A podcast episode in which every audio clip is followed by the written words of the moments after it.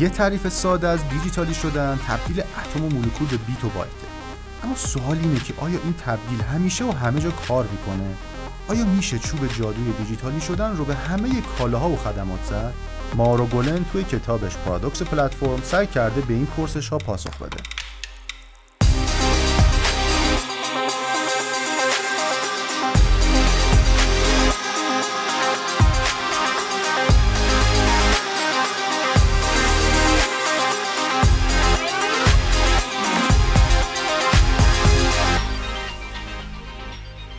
سلام. به فارکست کتاب خوش اومدین. جایی که ما هر بار تو اون به معرفی یکی از بهترین کتاب های علمی جهان تو زمینه های مختلف از اقتصاد گرفته تا فیزیک و مدیریت و فلسفه می‌پردازیم و چکیدش رو تقدیم حضورتون می‌کنیم. این کتاب هایی که برای شما انتخاب کردیم از مهمترین عناوین تو حوزه خودشون محسوب میشن و بعضیاشون هم جوایز زیادی رو گرفتن. در هر قسمت از فارکست کتاب ما از یه استاد یا یه شخصیت علمی و یا کسی که در حوزه مربوط به موضوع اون کتاب شناخت تجربی و عملی داره دعوت می‌کنیم تا ضمن خانش اون کتاب برای ما این سایت ها و بهره هایی رو که کسب و کارها و جامعه امروز ما می‌تونن ازش منتفع بشن رو اشاره کنه. راوی این قسمت از فارکست کتاب دکتر امید ترابی عضو هیئت مدیره شرکت نگین توسن و مدیرعامل شرکت آبسانن. ایشون تجربه طولانی در زمین کسب و کارهای پلتفرمی دارن و با این مفهوم پارادوکسا از نزدیک آشنا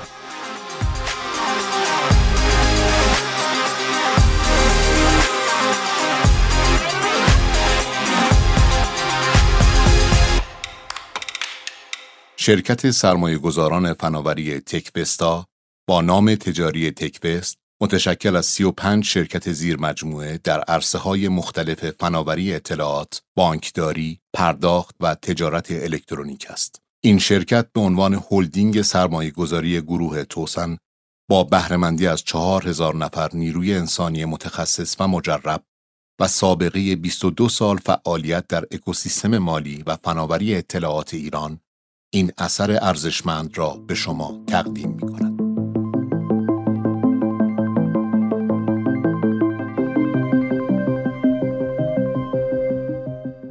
من می‌خواستم که راجع به کتاب The Platform Paradox صحبت کنم. واقعیتش این کتاب اسمش برای خود من خیلی جذاب بود. وقتی که اسم این کتاب رو شنیدم خیلی دوست داشتم که راجبش بخونم و ببینم که ایده کتاب چیه. به دلایل مختلف. خب مهمترین دلیلش این اهمیت حوزه اقتصاد پلتفرمی توی روزگار ما. که کتاب حالا یک جایی مثال می‌زنه راجع به اینکه قبلا فاصله بین یونیکورن شدن شرکت ها حداقل 20 سال طول می‌کشید و الان شرکت هایی که مبتنی بر اقتصاد پلتفرمی هستن تو چهار سال تبدیل به unicorn میشن. اما دلایل دیگه ای هم داره. جذابیت این کتابی که از مهمترین دلایلش اینه که این کتاب 90 صفحه است. به تبع خوندنش خیلی سریع و راحته و میشه ایده کتاب رو توی مدت کوتاهی بهش رسید. کتاب مال انتشارات وارتون اسکول و خود نویسندش که آقای مارو گیلن هست یه اسپانیایی آمریکایی. آدم معروفیه. استاد دانشگاه وارتون بوده پروفسور وارتون بوده. در این حال ایشون فکر می‌کنم الان dean Cambridge Judge Business School هست. اما جدا از اینکه آدم تئوریک و آدم دانشگاهی بوده ایشون هم توی مؤسسه‌های مشاور مدیریت کار کرده و هم اینکه یه ژورنالیست یه روزنامه نگار در وال استریت جورنال در واقع می نوشته و مجموع اینا خب جذابیت زیادی داره برای اینکه ببینیم که چی می‌خواد بگه.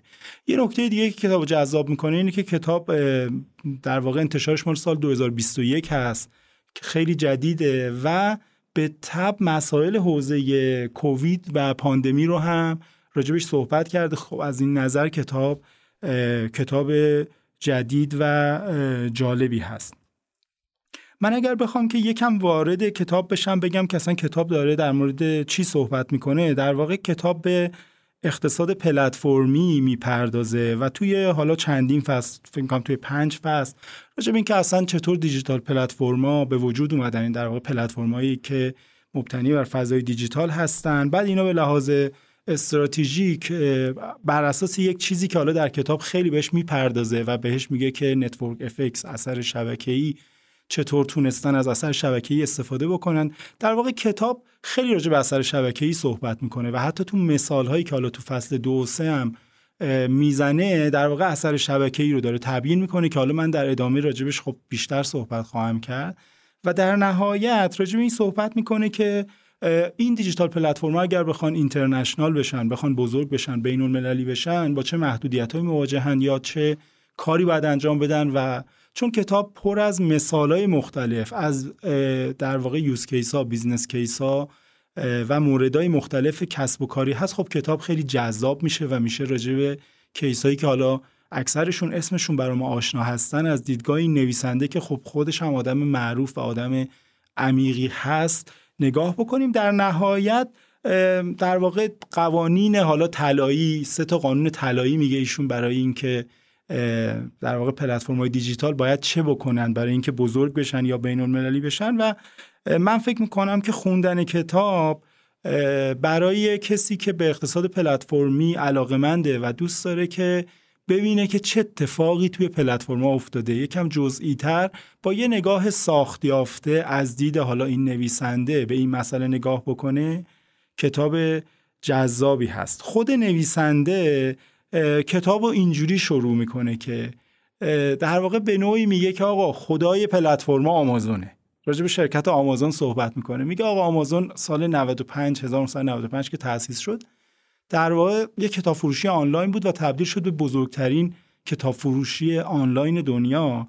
اما ما الان در مورد یه شرکتی داریم صحبت می‌کنیم که یک و شیش دهم تریلیون دلار ارزششه که از با ارزشترین شرکت های دنیاست. حدود 350 میلیارد دلار فروش داره. بهش میگن دروازبان حوزه در واقع اقتصاد پلتفرمی میگن قوانین رو آمازون تعیین کنه. آمازونه که میگه که اقتصاد پلتفرمی یا پلتفرم اصلا چی هستن و به چه سمتی میرن. بیشتر از یک میلیون نفر تو آمازون کار می‌کنن. یا مثلا بر خود من جالب بود نیم میلیارد فوت مربع انبار داره که اندازه کل منحتن هست انبارهای آمازون. اما خب خیلی جالبه که این آمازون با این قدرتش و با این ارزشش و با این معروفیتش در حوزه پلتفرم فکر می‌کنم حدود 61 درصد فروشش تو کشور آمریکاست و تو هیچ کشور دیگه ای موفقیت آمریکا رو نداشته. تو هیچ کشور دیگه ای نسبت به رقباش بیش از 50 درصد از بازار رو نتونسته بگیره. و به عنوان یه مثال خیلی ناموفق راجع به چین صحبت می‌کنن که فکر می‌کنم کمتر از چهار دهم درصد از فروش چین در دست آمازونه. و در واقع نویسنده میاد مقایسه می‌کنه میگه آقا وقتی کوکاکولا تو 200 کشور داره میفروشه و آمازونی که اینقدر معروفه پس چطور این نتونسته غیر از آمریکا خیلی جای موفق بشه؟ و این در واقع میشه اون شروع داستان کتاب در مورد اینکه پس پلتفرم ها حتی اگر موفقن یا در یک منطقه موفقن چطور میشه که توی فضای بین الملل یا توی جای دیگه نمی‌تونن اون موفقیت رو کسب بکنن و به این شکل بحث اصلی کتاب و توضیح راجع به جنبه مختلف اقتصاد پلتفرمی رو نویسنده شروع می‌کنه.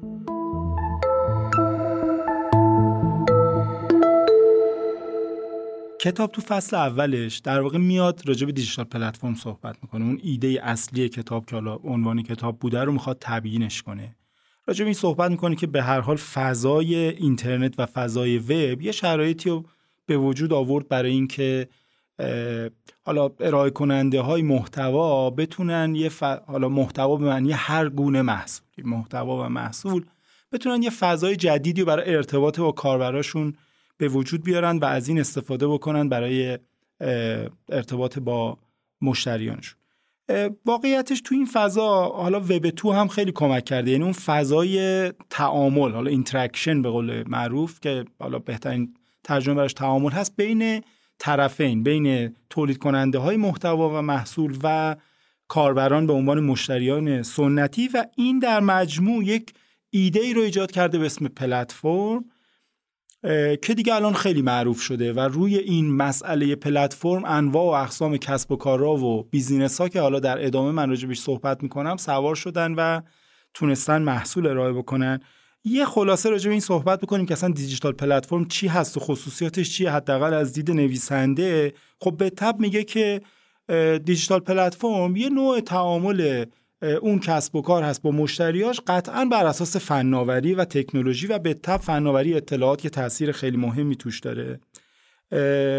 موضوع دومی که راجبش صحبت می‌کنه مسئله اثر شبکه‌ای هست. میگه که یه مفهوم مطرح کنه اسم network effect اثر شبکه‌ای که میگه که اصل ماجرا اینجاست که این فضای social network و فضای در واقع شبکه های اجتماعی و کاربران و تعامل کاربران با همدیگه توی پلتفرم های دیجیتال یک شرایطی ایجاد می‌کنن که اضافه شدن یک کاربر جدید به این شبکه تاثیر مثبتی رو در کل شبکه می‌گذاره و, و افزایش این تعداد عملا هم از دید کاربران و مشتریان فضای بهتری رو ایجاد می‌کنه و هم از دید اون کسب و کار هم حالا صرفه اقتصادی ایجاد می‌کنه یعنی بهش در واقع میگه که economy of scale صرفه مقیاس ایجاد می‌کنه و هم باعث میشه که سرویس بهتری داده بشه. من مجبورم که با یه مثال سعی کنم که اثر شبکه‌ای رو حداقل اون چیزی که خودم فهمیدم و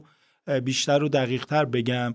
ببینید اثر شبکه‌ای همونجور که گفتم راجع این صحبت می‌کنه که اضافه شدن کاربران جدید چه تأثیری روی کل پلتفرم و شبکه می‌گذاره.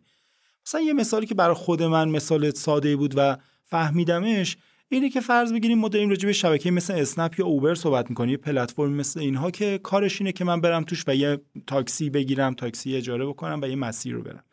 خب به تب هر چقدر که توی اون منطقه‌ای که من هستم تعداد مشتریان تعداد کاربرانی که تاکسی می‌خوان بگیرن بیشتر بشه باعث میشه که راننده هم به اون سمت بیشتر بیان و یه تاثیر مثبتی داشته باشه برای اینکه هم برای من کاربر و مشتری فضای بهتری به وجود بیاد هم اتفاقا راننده ها جذب این بشن که بیشتر بیان و تو اون منطقه کار بکنن. و خب هم برای پلتفرم و برای قوی تر شدن پلتفرم و در واقع جا افتادن پلتفرم این تاثیر مثبتی داشته باشه. اون چیزی که در مجموع در مورد network effect صحبت می‌کنه توی کتاب و با سه تا حوزه سه تا در واقع آیتم توضیحش سعی می‌کنه نویسنده توضیحش بده. خب اولینش اینه که تعداد کاربران زیاد می‌خواد و خود کاربران باعث میشن که کاربران جدید بیان. به تبع مثلا شما وقتی راجع به شبکه مثل اینستاگرام صحبت می‌کنید یا فیسبوک شما وقتی تو این شبکه بیاد خب یواش یواش دوستاتون فامیلتون دوست در واقع شبکه که اطراف شما هستن هم وارد میشن و خود شبکه باعث افزایش تعداد کاربرانش میشه. موضوع دوم بحث این هست که این پلتفرما باید شرایطی ایجاد بکنند که با توجه به اضافه شدن تعداد کاربرانشون بهرهوری و پرفورمنسشون کاهش پیدا نکنه و در واقع اضافه شدن تعداد افراد قدرت پلتفرم رو افزایش بده نه اینکه بهرهوری رو کاهش بده. این خیلی مسئله مهمیه و در نهایت این اثر شبکه‌ای که در پلتفرم به وجود میاد باعث میشه که فرست موورا به قول معروف حالا پیشتازها اون اون کسی که بتونه برای اولین بار توی اون منطقه منطقه جغرافیایی یا منطقه‌ای که مشتریان رو هدف گرفته بتونه بر اساس اثر شبکه‌ای بگذره از اون حدی که در واقع economy of scale اون business هست و حالا از یه کلمه دیگه ای هم استفاده می‌کنه کتاب به اسم جرم بحرانی برسه به اون critical mass این first mover می‌تونه unicorn بشه می‌تونه بسیار موفق بشه و این پلتفرم یه پلتفرمی بشه که حداقل در اون منطقه کاملا جا بیفته. به نوعی تو این سه تا حوزه اثر شبکه‌ای رو سعی می‌کنه که نویسنده تبیینش بکنه و در نهایت من دو تا در واقع راجع پلتفرم دیجیتال دو تا گفتم. یکی اثر شبکه‌ای رو گفتم و یکی هم تعامل مبتنی بر فناوری. و سوم بحث این که این پلتفرم ها به جایی می‌رسن که مدل های مختلف درآمدی رو می‌تونن داشته باشن. و ما وقتی راجع پلتفرم ها صحبت می‌کنیم هم پلتفرم های مختلف می‌بینیم که اینا مدل های درآمدی متفاوت دارن. و حتی وقتی راجع به یک پلتفرم هم صحبت می‌کنیم می‌بینیم که این پلتفرم دیجیتال تونسته توی دوره های زمانی مختلف یا شرایط حالا اقتصادی یا شرایط متفاوت که مثلا کووید هم یکی از اون شرایط بوده بتونه مدلای درآمدی متنوع و متفاوتی ارائه بکنه. و خب این یکی از مهمترین قدرت هاییه که در واقع یک پلتفرم دیجیتال برای صاحبانش ایجاد می‌کنه. در واقع مهمترین ایده نویسنده تو این کتاب اثر شبکه‌ای. شاید مهمترین حرفی که می‌خواد بزنه اینه که پلتفرم‌های دیجیتال باید روی این اثر شبکه‌ای سوار بشن و بر اساس اون تمایزشون نسبت به بقیه نشون بدن. خب به تب نویسنده خیلی تلاش می‌کنه که تو تبیین اثر شبکه‌ای بیاد نسبت به مفاهیم متفاوتی که شاید به این نزدیک باشن تمایز قائل بشه. یکی از مهمترین مفاهیمی که سعی کرده نویسنده اثر شبکه‌ای رو با اون مقایسه بکنه بحث economy of scale یا صرفه مقیاس هست که میگه که با وجود اینکه اثر شبکه‌ای خیلی به صرفه مقیاس نزدیکه یعنی به ما وقتی که میام اثر شبکه‌ای رو توی پلتفرم قائل میشیم و تعداد کاربرانمون زیاد میشه حتما به صرفه مقیاس می‌رسیم. چون تعداد مشتری زیاد میشه و به تبع اون محصول قابلیت ارائه بهتر پیدا می‌کنه. اما نکته که خیلی روش تاکید می‌کنه اینه که به هر حال صرفه مقیاس سمت ارز است. در حالی که اثر شبکه‌ای سمت تقاضا سمت مشتریان هست. و این اتفاقا یکی از مهمترین نقاط تمایز پلتفرم‌های دیجیتال هستن نسبت به کسب و کارهای سنتی که این نقطه رو تحریک می‌کنن نقطه تقاضا رو تحریک می‌کنن. و در مورد این با صحبت می‌کنه که به تب خود این کاربران باعث این میشن که کاربران جدیدتر و مشتریان جدیدتری رو برای این مجموعه بیارن. نویسنده یه حرف خیلی قشنگی که لابلای صفحات کتاب می‌زنه و برای خود من شاید جالب ترین پیام این کتاب بود اینه که میگه که کلا دیجیتالی کردن و پلتفرمی کردن. یا به نوعی پلتفرم دیجیتالی کردن یه ادان نیست. یه چیزی که شما اضافه بکنید به کسب و کارتون و به بیزینستون نیست. اینجوری نیست که شما یه سری استراتژی دارید. حالا یه ادانی هم به قول معروف یه محصول اضافه هم به اسم یه پلتفرم دیجیتال به اون اضافه می‌کنید. و به این شکل نمیشه شما بشید یک پلتفرم دیجیتال. کتاب بعد از این توی فصل 3 و 4 سرشار از مثال هایی هست که نویسنده خیلی جذاب راجع به پلتفرما و کسب و کارهای مختلف صحبت می‌کنه و اتفاقا در مورد این صحبت می‌کنه که ما وقتی می‌خوایم دیجیتال کنیم باید بریم به نوعی تو کنه محصول توی عمق محصول عمق شبکه تأمین و در واقع ساپلایچین زنجیره تأمین محصولات اون شرکت و توی عمق مشتریان اون, اون شرکت و ببینیم که ارزش به چه شکلی ایجاد شده. در واقع اون ولیو استریم جریان ارزش این شرکت بین زنجیره تأمینش و بین مشتریانش به چه شکلی اتفاق افتاده و آیا این پلتفرم دیجیتال تونسته یک نقش متمایزی رو در هر جایی از این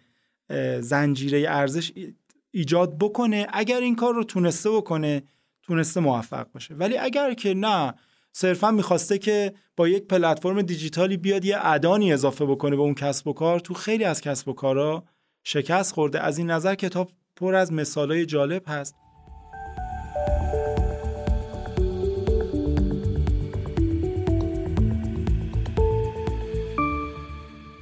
همونجور که گفتم کتاب پر مثالای جالبه. من خب به تب تو این فرصت نمی‌تونم راجع به همش صحبت کنم ولی چند تاش که برای خودم جذاب بود رو راجبش صحبت می‌کنم و پیشنهاد می‌کنم که اگر که کسایی که دارن گوش می‌کنن این پادکست رو علاقه من بودن خب کتاب بخونن و راجب تک تکش دقیق تر ببینن که چی گفته ایده و ایده نویسنده چی هست. اما خب اولین مثال مثال زاراست. با این اصطلاح شروع می‌کنه میگه دیجیتال فست فشن. در مورد مد سریع صحبت می‌کنه. میگه که زارا ایده ای که داره و خب باز میگم برای خود من به طرز وحشتناکی جذاب بود این ایده زارا اینه که مد سریع در عرض سه هفته زارا در 7500 فروشگاه در سطح دنیا مجموعه و collection ش رو عوض می‌کنه. و سریعا مد رو تغییر میده. این باعث شده که تعداد بازدید از زارا 17 بار در سال باشه در حالی که برندهای مشابهش 3 تا 4 بار در سال هست. و استراتژی تبلیغات و بازاریابیش رو هم اومده روی محتوا گذاشته. به جای اینکه بیاد هزینه زیادی رو صرف marketing و بازاریابی و بیلبورد و اینجور چیزا بکنه بیشتر رو محتوا کار کرده. جوری که حالا در واقع نویسنده از لغت آرتیکل استفاده می‌کنه. منم معادلش مقاله رو می‌گذارم ولی به هر حال احتمالا محتوایی در مورد محصولات و برندهاش رو منظور نویسنده هست. یازده هزار مقاله در سال یازده هزار آرتیکل در سال زارا داره در مورد محصولاتش ارائه می‌کنه. در حالی که رقباش بیش از سه تا چهار هزار تا مقاله در سال رو ارائه نمی‌کنه. در واقع زارا fast در واقع فشن تغییر سریع مد تغییر سریع collection اش در فروشگاهاش و از اون طرف ایجاد و تولید محتوای در مورد مد. این دوتا رو در کنار هم گذاشته. به قول نویسنده یه استراتژی omni-channel استفاده کرده که حالا omni-channel به معنی کانال های یکپارچه عرضه چه کانال آنلاین چه شبکه های اجتماعی و چه فروشگاهاش و با کنار هم گذاشتن اینها کاری که تونسته بکنه اینه که یه چیز حدود 150 میلیون follower داره مجموعا توی اینستاگرام و فیسبوک و بقیه شبکه ها که از این نظر unique یک کس نسبت به رقباش بسیار متفاوته و با یه هزینه خیلی کم تبلیغات تونسته نفر اول این کسب و کار باشه تو دنیا و اتفاقا از شرایط پاندمی هم تونسته خیلی استفاده بکنه. وقتی پاندمی شده وقتی کرونا اومده به شدت فروش آنلاین زارا اضافه شده با وجود اینکه همچنان تغییر مد رو سریع می‌داده.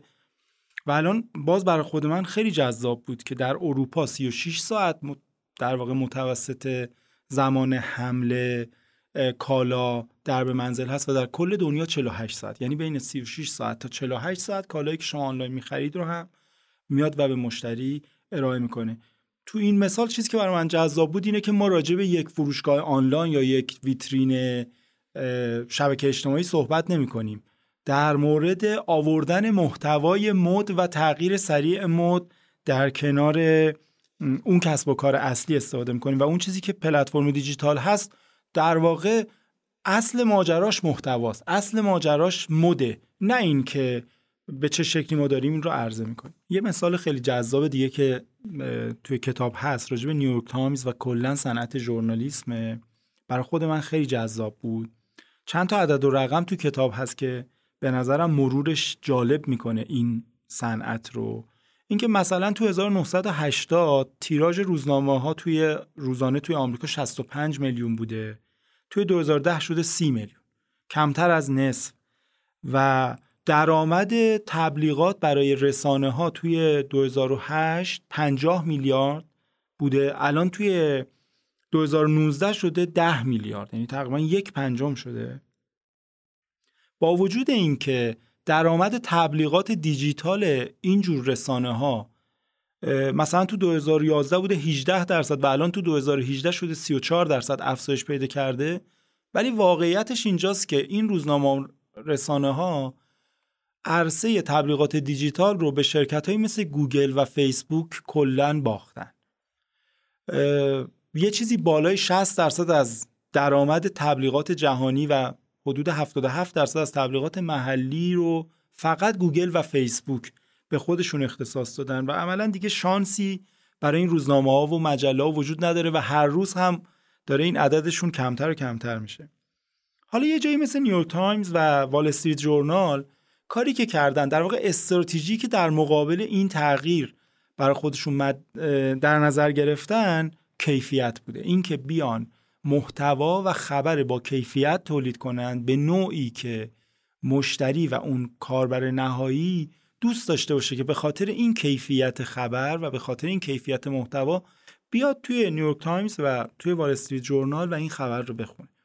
و بعد اتفاقی که افتاده حالا کتاب از یه اصطلاحی استفاده می‌کنه به اسم دیوار قیمت که در واقع مدل های مختلف اشتراک و, به اشتراک گذاری اون خبر و محتوا رو برای کاربرانشون در نظر گرفتن و هرچه بیشتر سعی کردن که کاربران رو به سمت کاربران وفاداری که میان و اشتراک می‌خرن برای اینکه به خبر و محتوا دسترسی داشته باشن دارن سوق میدن. و اتفاقی که افتاده اینه که مثلا 3.5 درصد از کسایی که میرن تو نیویورک تایمز خبر می‌خونن یا تو وال استریت جورنال حتی بهتر از این حدود 4.5 درصد از این مشتریان دارن حق اشتراک پرداخت می‌کنن. و اتفاقی که افتاده اینه که نمونای موفق این حوزه مثل نیویورک تایمز و وال استریت جورنال تونستن مدل درآمدیشون رو. حالا اگر برگردیم به سی چهل سال پیش از فروش روزنامه بعد از اون یکم جلوتر از فروش تبلیغات برسونن به اینکه واقعا یک مشتری نهایی بیاد و پرداخت بکنه برای رسیدن به محتوا که خب این به نظر من خیلی جذاب و خیلی آموزنده است که شاید راهی رو رفتن که برعکس راهیه که به نظر می‌رسه با وجود اینکه همه چیز داره رایگان میشه همه چیز داره بیشتر و بیشتر در دسترس حالا مخاطبین قرار می‌گیره تو فضای وب و تو فضای اینترنت می‌بینی که یه جایی مثل نیویورک تایمز اومده اتفاقا داره از کاربر نهایی درآمدش رو کسب می‌کنه و بسیار برای خود من جذاب بود. خب همونجوری که دیدیم تا اینجا در واقع نویسنده داره سعی می‌کنه با مثالهای مختلف اون ایده پلتفرم های دیجیتال رو راجبش صحبت کنه و رو تو هر کدوم از اینها برسه به اینکه نقطه تمایز چی هست. یه مثال خیلی جذاب دیگه که توی کتاب بود و یه در واقع به عنوان یک مثال ناموفق از دیجیتالی کردن یک کسب و کار راجبش صحبت می‌کنه نویسنده تجارت کتاب و ایبوک کتاب الکترونیک هست. برای خود من خیلی جالب بود این مثال. ببینید خب ما می‌دونیم دیگه الان هر محتوایی رو میشه دیجیتال کرد و یکی از بهترین محتوایی هم که میشه دیجیتالش کرد بحث کتاب هست دیگه. کتاب رو بیایم به صورت الکترونیکی به جای اینکه کاغذ و جا و حمل و نقل و همه اینا رو داشته باشیم بتونیم با یه دونه در واقع اشتراک خیلی سریع ما یه ایبوک رو جابجا بکنیم. اما اتفاقا کتاب الکترونیکی کسب و کار خیلی موفقی نشده در دنیا. فروش آنلاینش از 2014 که 24 درصد بوده تو 2019 شده 14 درصد. فروشش کاهش پیدا کرده. هرچند که البته کتاب صوتی داره یواش یواش جای خودش رو باز می‌کنه. الان حدود 8 درصد فروش می‌کنم که کتاب تو آمازون کتاب صوتی باشه. اما خیلی جالبه که همچنان نصف از کتابایی که داره آمازون میفروشه کتاب چاپیه. و اتفاقی که افتاده اینه که کتاب به عنوان حالا خود نویسنده به عنوان یه اختراع خیلی لذت بخش ازش در واقع از این تعبیر استفاده می‌کنه. همچنان جای خودش رو نداده به ایبوک یا به هر محصول مشابهی. چند تا دلیل میاره نویسنده براش میگه که اولا که یکی از ارزون ترین محصولات به نسبت زمانی که شما براش می‌گذارید. یعنی شما یه کتاب وقتی دارید خب لمسش می‌کنید حسش می‌کنید و بعد برای مدت زیادی با شماست و چیز گرونی هم نیست که بخوایم که اینو بیایم الکترونیکی بکنیم و اینجوری یه صرفه ایجاد بکنیم.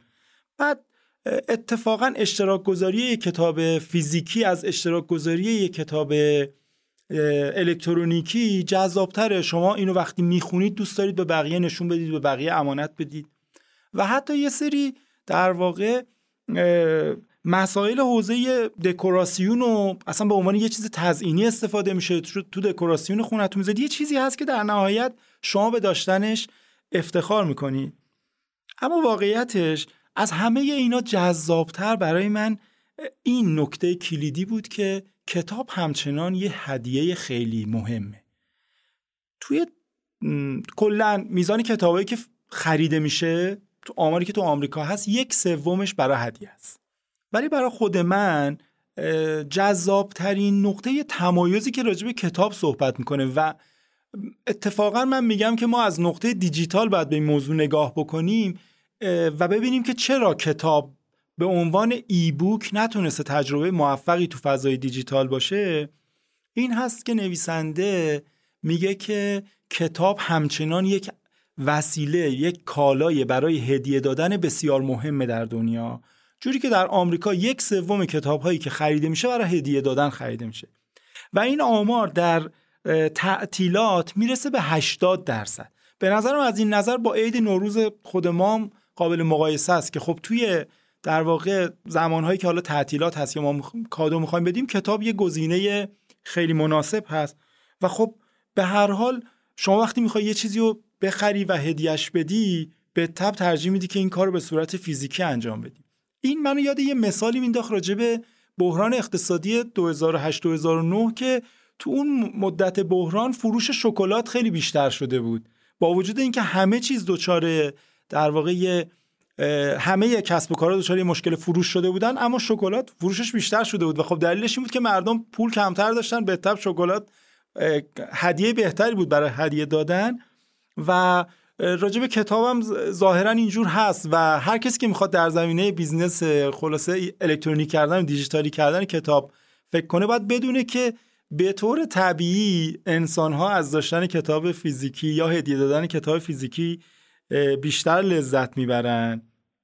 اصلا کتاب میاد راجع یه مقاله ساینتیفیک صحبت می‌کنه که واقعا کتاب چیزیه که مردم لذت می‌برن ازش و این لذت بردن به نسبت قیمتش جز تجربه خیلی موفقی برای انسان ها شاید مثالی که حالا کتاب داره راجع صحبت می‌کنه کلا اگر کسی در حوزه کتاب الکترونیکی می‌خواد سرمایه گذاری کنه باید بیشتر به بازارهایی مثل بازار آفریقا و جایی که دسترسی کمتر دارن فکر بکنه. فضای کسب و کار کشورهای حالا درجه یک کشورهای اقتصاد اول فضایی هستند که توشون کتاب فیزیکی همچنان با قدرت جای خودش رو داره. یه مثال دیگه ای که تو کتاب هست و به عنوان یه مثال ناموفق از digital digitalization داره نویسنده راجبش صحبت می‌کنه. در واقع اصلا از اصطلاح failed channel digitalization داره براش استفاده می‌کنه. حالا هرچند که کالاش چیزی نیست که ما خیلی دوست داشته باشیم راجبش صحبت بکنیم اما اون insight و بینشی که نتیجه که ازش حاصل میشه به نظرم جذاب هست بحث بیزنس شراب هست در دنیا. که بیزنس شراب حالا اینجوری که نویسنده ادعا می‌کنه کسب و کاری هست که به شدت در دنیا آنلاین نیست. به شدت آنلاین نیست. یعنی شما ببینید در کشورهایی مثل ایتالیا، اسپانیا، آلمان، ژاپن، آمریکا میزان فروش شراب زیر فروش شراب آنلاین زیر 5 درصده و در واقع این کالایی که همچنان کسایی که میرن میخرنش ترجیح میدن که برن و به صورت فیزیکی بگیرنش. اول چند تا گمان زنی می‌کنه کتاب مثلا میگه که ممکنه که در واقع کسایی که اینو می‌گیرن فکر کنن بشکنه یا کالایی که حمل و نقلش سخته. بعد میگه خب اینا که میرن در واقع تبلت و کالای دیجیتال و آنلاین می‌خرن. چطور مثلا اینو پس نمیرن به صورت آنلاین بخرنش؟ یا میگه که شاید مثلا یه مقدار زیادی از این خرید داره مثلا از فروشگاه هایی که خیلی برندهای خاص دارن و مشتری دوست دارن برن راجع این تجربه صحبت کنن خریده میشه. باز میگه نه یه قسمت عمده در واقع این محصول داره از هایپرمارکت ها خریده میشه. این هم توجه بکنیم که کلا داره راجع به خرید خورده فروشیش صحبت می‌کنه. راجع به رستوران و در واقع بارا صحبت نمی‌کنه. راجع به تجربه مردم صحبت می‌کنه. و بعد حالا کتاب می‌رسه به یک کلمه خیلی جالبی که این قسمتش برای من جذاب بود. یه کلمه فرانسوی به اسم تقا که این در مقابل برند قرار می‌گیره. و این تقا حالا اگه من درست تلفظش بکنم در واقع داره در مورد مزرعه، خاک، نحوه آبیاری و اون چیزی که این محصول مبتنی بر اون ساخته شده صحبت می‌کنه و میگه چون این خیلی برای خریداران مهمه عملا این برندا نیستن که مشتریا میخرنش میخرنش بلکه این تقا است و به خاطر این ترجیح میدن برن ببینن بخونن و عملا این تقا که در این نوع مدل کالا بسیار مهمه شرایطی رو ایجاد کرده که این کسب و کار نتونسته الکترونیکی بشه.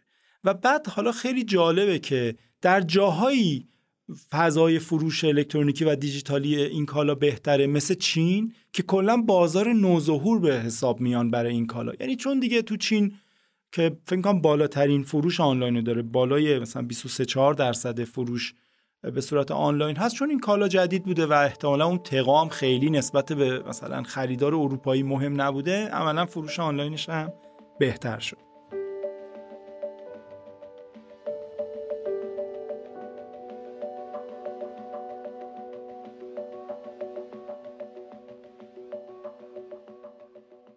یکی از جذابترین مثالهای کتاب راجب لگوه راجب شرکت لگو. خودش میگه که لگو اپل آف تویزه.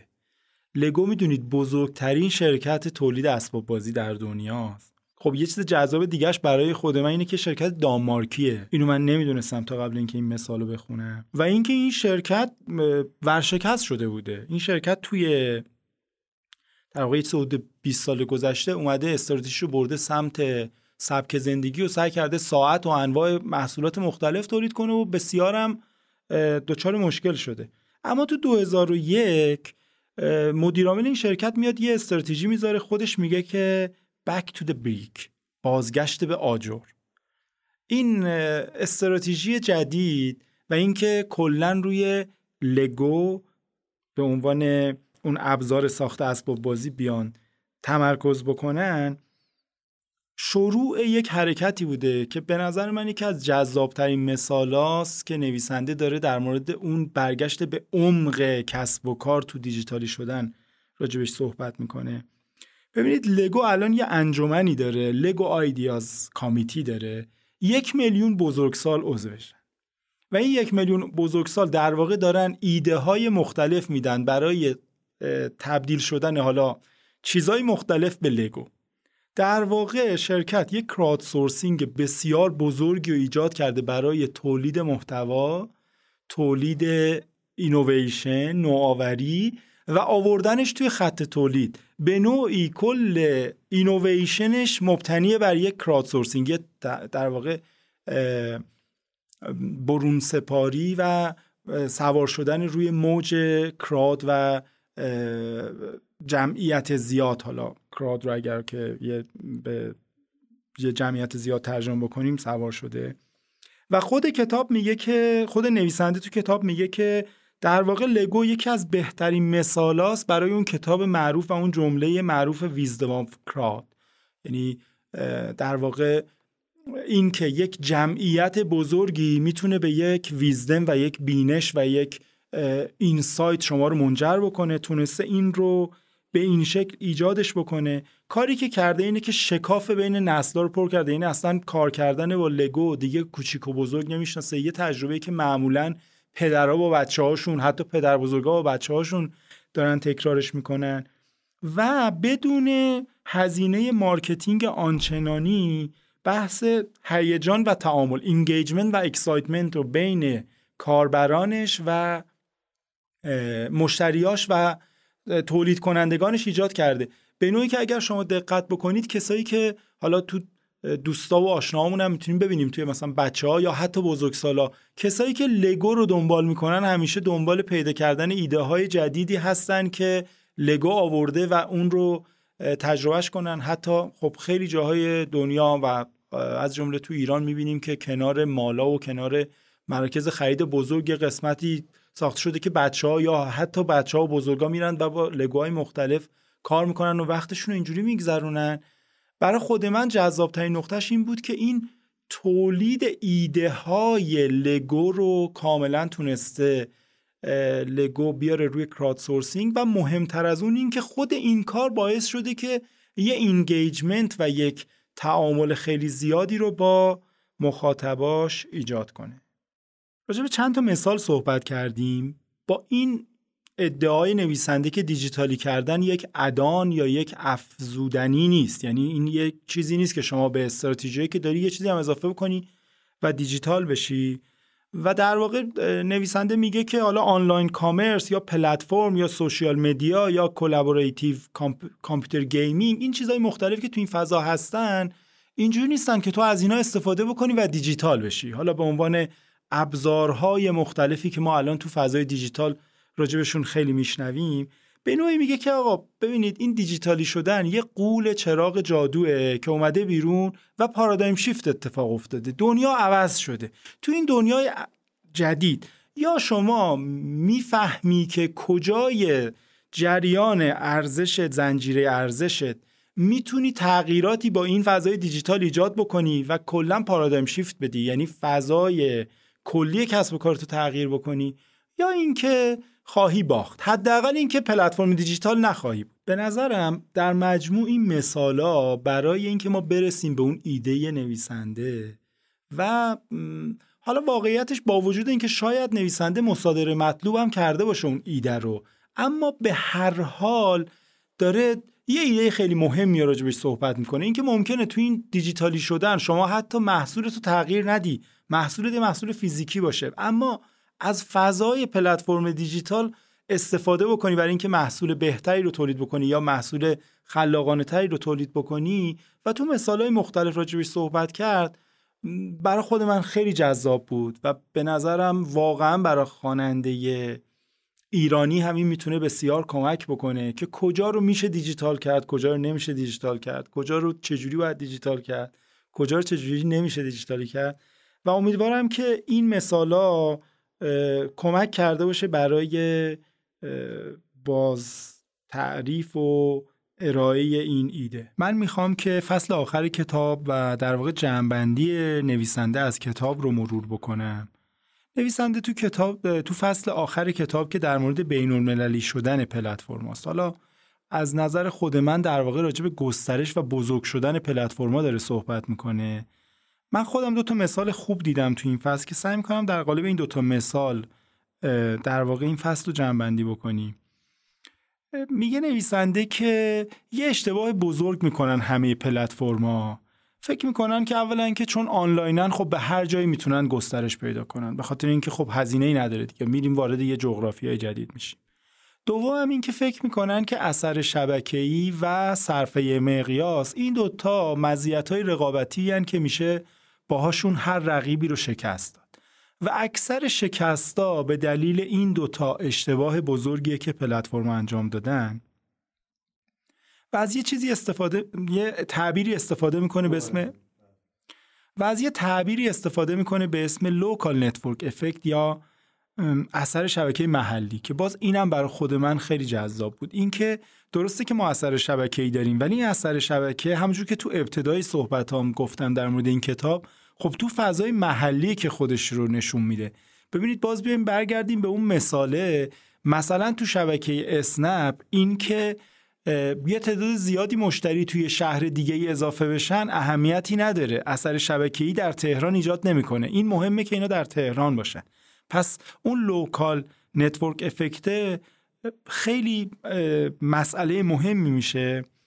و کتاب میاد دو تا مثال اوبر و بی رو با هم مقایسه می‌کنه. آماراشو میگم براتون شاید جالب باشه. برای خود من خیلی جالب بود. اوبر در مجموع در 600 تا شهر و 65 تا کشور الان حضور داره. بی در 191 کشور و 65 هزار تا. حالا مکان معمولا به شهر حالا یا روستا یا هر جایی می‌تونیم اطلاقش بکنیم. می‌بینید یه تجربه بسیار متفاوت از گسترش رو دارن. و در واقع راجع به همین صحبت می‌کنه که به تب ما تو هر منطقه جغرافیایی جدید که میریم یا تو هر فضای گسترشی که میریم قطعا به مشکلات مختلفی برمیخوریم. اهم از محدودیت های بازار عدم آگاهی کاربرا کامل نبودن فضای وب و در واقع دسترسی مردم. شیوه های بازاریابی که داریم و خب رقبای محلی. این رقبای محلی البته می‌تونن از جنس regulation و قوانین دست و پاگیری که تو اون فضا هست هم باشن. و بعد کتاب نویسنده تو کتاب شروع می‌کنه مثال eBay رو باز کردن. و خب برای خود من باز خیلی جذاب بود. اینکه میگه وقتی شما دارید گسترش می‌دید پلتفرمتون رو به سمت اون جاهایی برید که نزدیکترین شرایط رو به شما دارن به شرایطی که درش موفق بودید. به تبع گام اول قبل از این اینه که شما توی یک منطقه ای تو کشور خودتون یا توی یک بستری کاملا موفق بودید. به اندازه کافی در واقع اون critical mass رو به دست آوردید اون جرم بحرانی رو به دست آوردید. حالا وقتی می‌خواید گام بعدی رو بردارید اولا به سمت جایی برید که این critical mass کمکتون کرده بکنه. یعنی اینکه این جرم بحرانیه برای فضای بعدی به شما کمک بکنه. مثلا اگر راجع به بی صحبت بکنیم خب وقتی شما با مشتریان آمریکایی طرفید که در واقع در ابتدا در اونجا شکل گرفته. گزینه های بعدی که باید برید و خودتون رو گسترش بدید تا حدی مشخصه. و اتفاقا مثالی که می‌زنه میگه اگر که Airbnb مثلا با اروپا شروع کرده بود شاید جاهایی که می‌رفت برای گسترش خودش کاملا متفاوت می بود با کاری که در واقع با شروع از آمریکا کرده. در واقع این اثر شبکه این کریتیکال مس این جرم بحرانیه که شما رو داره هدایت می‌کنه که به سمت کجا برید. و میگه که از جاهایی که براتون دردسر درست می‌کنه و شما رو دچار چالش های بزرگ می‌کنه. حالا اهم از چالش های با رگولیتور در واقع قانونگذار با مثلا رقبای محلی از اینا اجتناب کنید. سعی کنید ممکنه یه بازاری خیلی هم بازار خوبی باشه ولی چون دچار مشکل میشید تو اون فضا نرید و در نهایت در واقع چیزی که می‌خواد بگه اینه که کاملا باز همین اثر شبکه‌ایه که شما رو راهنمایی می‌کنه به سمت این که به سمت کدوم بازار برید. این یه جنبندی بود از در واقع فصل آخر کتاب. و موضوع دومی که تو جنبندی من می‌خوام بیارمش راجع به این هست که میگه که کلا فضای دیجیتال و فضای پلتفرمی همیشه دچار تغییر و تحوله. اگر شما فرض رو بر این بگیرید که یک چیز موفقی درست کردید و این پلتفرم موفق با یه جرم بحرانی بالا با یه اثر شبکه بالا و با یه صرفه اقتصادی بالا الان دیگه شما رو توی فضای موفق قرار داده مطمئن باشید که شکست می‌خورید. باید تحول و تغییر مداوم رو درکش کنید و همیشه براش آماده باشید. باز اینجا کتاب یه مثال خیلی جذاب می‌زنه که برای خود من خیلی جالب بود. مثال اسکایپ رو می‌زنه. می‌دونید اسکایپ انقدر دیگه تو فضای کسب و کار خودش رو وارد کرد که ما براش لغت داریم. لغت Skyping داریم. در فرهنگ لغات انگلیسی به معنی اسکایپ کردن.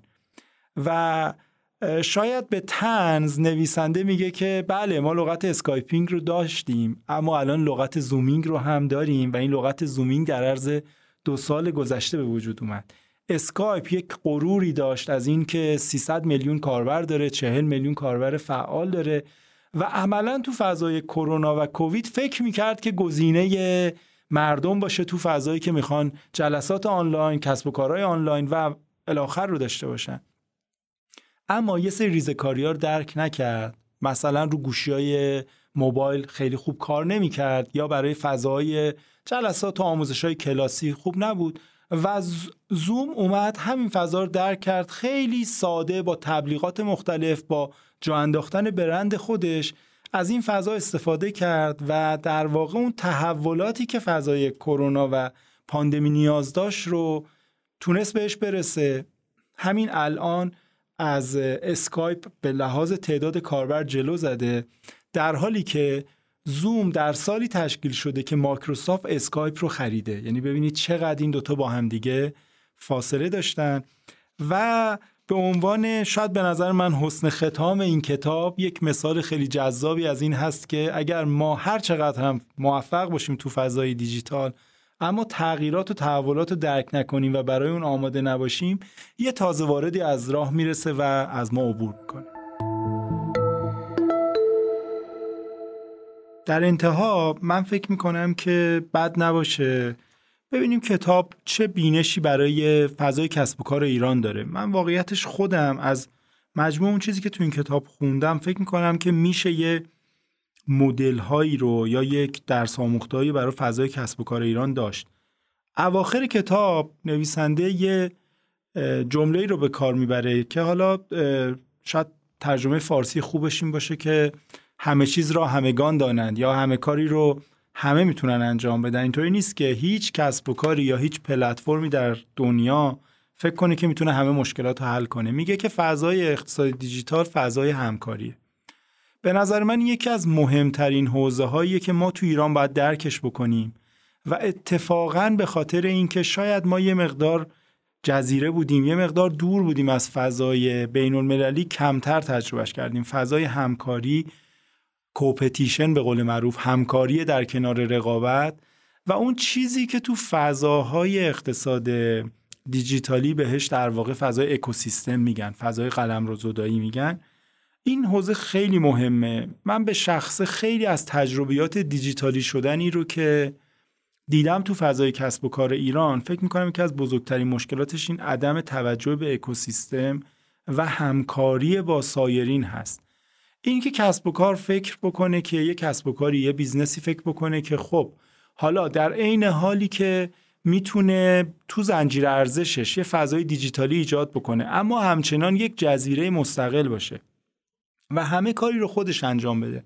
همه کاری رو مبتنی بر توان خودش تو اکوسیستم خودش بخواد اجرا کنه فکر می‌کنم که با فضای اقتصاد دیجیتالی و پلتفرمی متفاوته. تقریبا تو اکثر این تجربیات هم که می‌دیدیم به این شکل نیست که ببینیم که یک کسی از صدر تا زیل یک کسب و کار رو از ساپلای چین تا مشتری تا زنجیره تامین همه اینها رو خودش فراهم کرده باشه. به نظرم این یکی از حوزه‌ای که خیلی باید بهش توجه کرد به خصوص تو فضای کسب و کار ایران.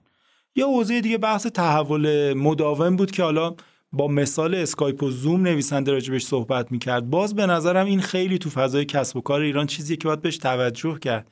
ما واقعیتش می‌بینیم تو فضای ایران که خب خیلی از کسب و کارها هستن خیلی هم موفقن.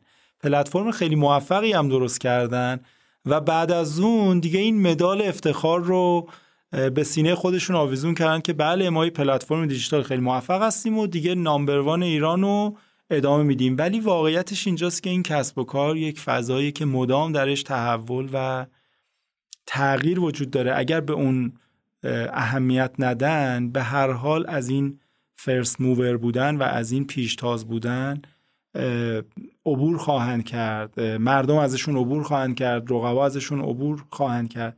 و این تحوله چیزی نیست که فقط در زمان تأسیس و تشکیل این کسب و کار مهم باشه. یه موضوع دیگه که باز تو کتاب بود و باز برای خود من خیلی جذاب بود تو مثالایی که حالا دیدیم دیگه مثال لگو یا مثال نیویورک تایمز اینکه اصلا شما تو این فضای دیجیتالی شدن شاید دیجیتالی شدنه با اون چیزی که در نگاه اول به نظر ما می‌رسه خیلی متفاوت باشه. یعنی اینجور نیست که قطعا ما در ویترینمون یا در ارتباط با مشتریمون بیایم و دچار تغییر بشیم. ببینید چیزی که مثلا تو مثال نیویورک تایمز برای من خیلی جذاب بود این بود که اتفاقا کیفیت مبنا قرار گرفت. یعنی ممکنه شما این دیجیتالی شدن رو در عین محصولی که همچنان به همون شکل حفظش کردید اما در کیفیت محتوا یا در کیفیت ایجاد. یا مثلا تو مثل مثال لگو در در واقع تغییری که در شبکه تولیدتون در ایجاد نوآوری و خلاقیت داشتید این دیجیتالی شدن کمک کرده. اون فضای حالا شبکه های اجتماعی اثر شبکه‌ای سرعتی که تو اینترنت به وجود میاد به شما کمک کرده. به نظرم از این نظر واقعیتش من خیلی فکر کردم که ببینم مثال خوبی تو کسب و کارهای پلتفرمی ایرانی پیدا می‌کنم که انقدر عمیق و در واقع تو حوزه خود محصول اومده باشن و از دیجیتالی شدن استفاده کرده باشن. من چیزی به خاطرم نمی‌رسه. خیلی دوست دارم اگه شنوندگان این پادکست همچین مثالایی دارن به نوعی با همدیگه شیر بکنیم. به نظرم این خیلی درس آموخته جالب و متفاوتی بود از این کتاب که می‌تونه این دیجیتالی شدن و این پلتفرمی شدن در هر نقطه ای از کل اون جریان و زنجیره ارزش سازمان شکل بگیره. یه این سایت دیگه ای که می‌خواستم راجبش صحبت بکنم و باز برام جذاب بود و به نظرم باز در فضای کسب و کار ایران باید بهش توجه بکنیم تغییر مدل کسب و کاریه که تو مثالهای مختلف هم دیدیم و اتفاقا نویسنده تو کتاب روی این خیلی تاکید می‌کنه که این تنوع دچار تنوع شدن این مدل کسب و کاره که خیلی وقتا پلتفرم رو نجات میده و توجه به این مسئله که باید تو شرایط مختلف از این تغییر تغییر شرایط برای تغییر مدل کسب و کار استفاده کرد. وگرنه ممکنه که کل مدل کسب و کار سازمان و در واقع آینده سازمان دچار مشکل بشه. باز از این نظرم واقعیتش من کمتر دیدم مدل ها و مثال های ایرانی توی پلتفرم ها که تونسته باشن مدل های کسب و کارشون رو توی تغییرات کوتاه مدت زمانی تغییر بدن. به نظرم اینم می‌تونه درس آموخته جذابی باشه برای کسایی که دارن تو حوزه پلتفرما کار می‌کنن و به این حوزه علاقه مندن که فکر بکنن به اینکه پلتفرمشون رو به چه شکلی بچینن که در زمانهای مختلف و در شرایط مختلف با مدلهای اقتصادی مختلفی بتونن کار بکنن و منعطف باشن. به خصوص کرونا به نظرم به همه ما این درس رو داد که اگر منعطف نباشیم معلوم نیست که چه بلایی سرمون بیاد. خب این کتاب کتاب با تعداد صفحات زیادی نبود کتاب کوتاهیه و فکر می‌کنم اگر که شنونده های ما علاقمند شدن به خوندن این کتاب بتونن این کتاب رو خیلی سریع بخونن. متنش هم اتفاقا متن سختی نیست و متن ساده برای خوندن. و من فکر می‌کنم که به خصوص دانشجوهایی که تو حوزه مدیریت اقتصاد کسب و کار و business دارن مطالعه می‌کنن اگر این کتاب بخونن قطعا براشون کتاب جذابی خواهد بود. اون کسایی هم که در حوزه پلتفرما و اقتصاد دیجیتال دارن کار می‌کنن.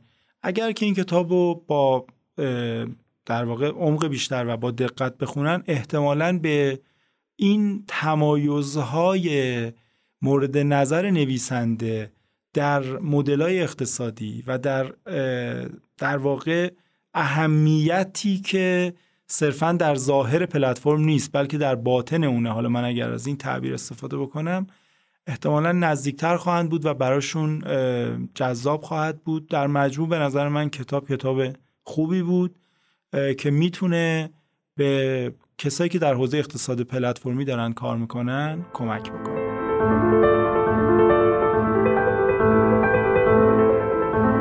از دکتر امید ترابی صمیمانه تشکر می‌کنم.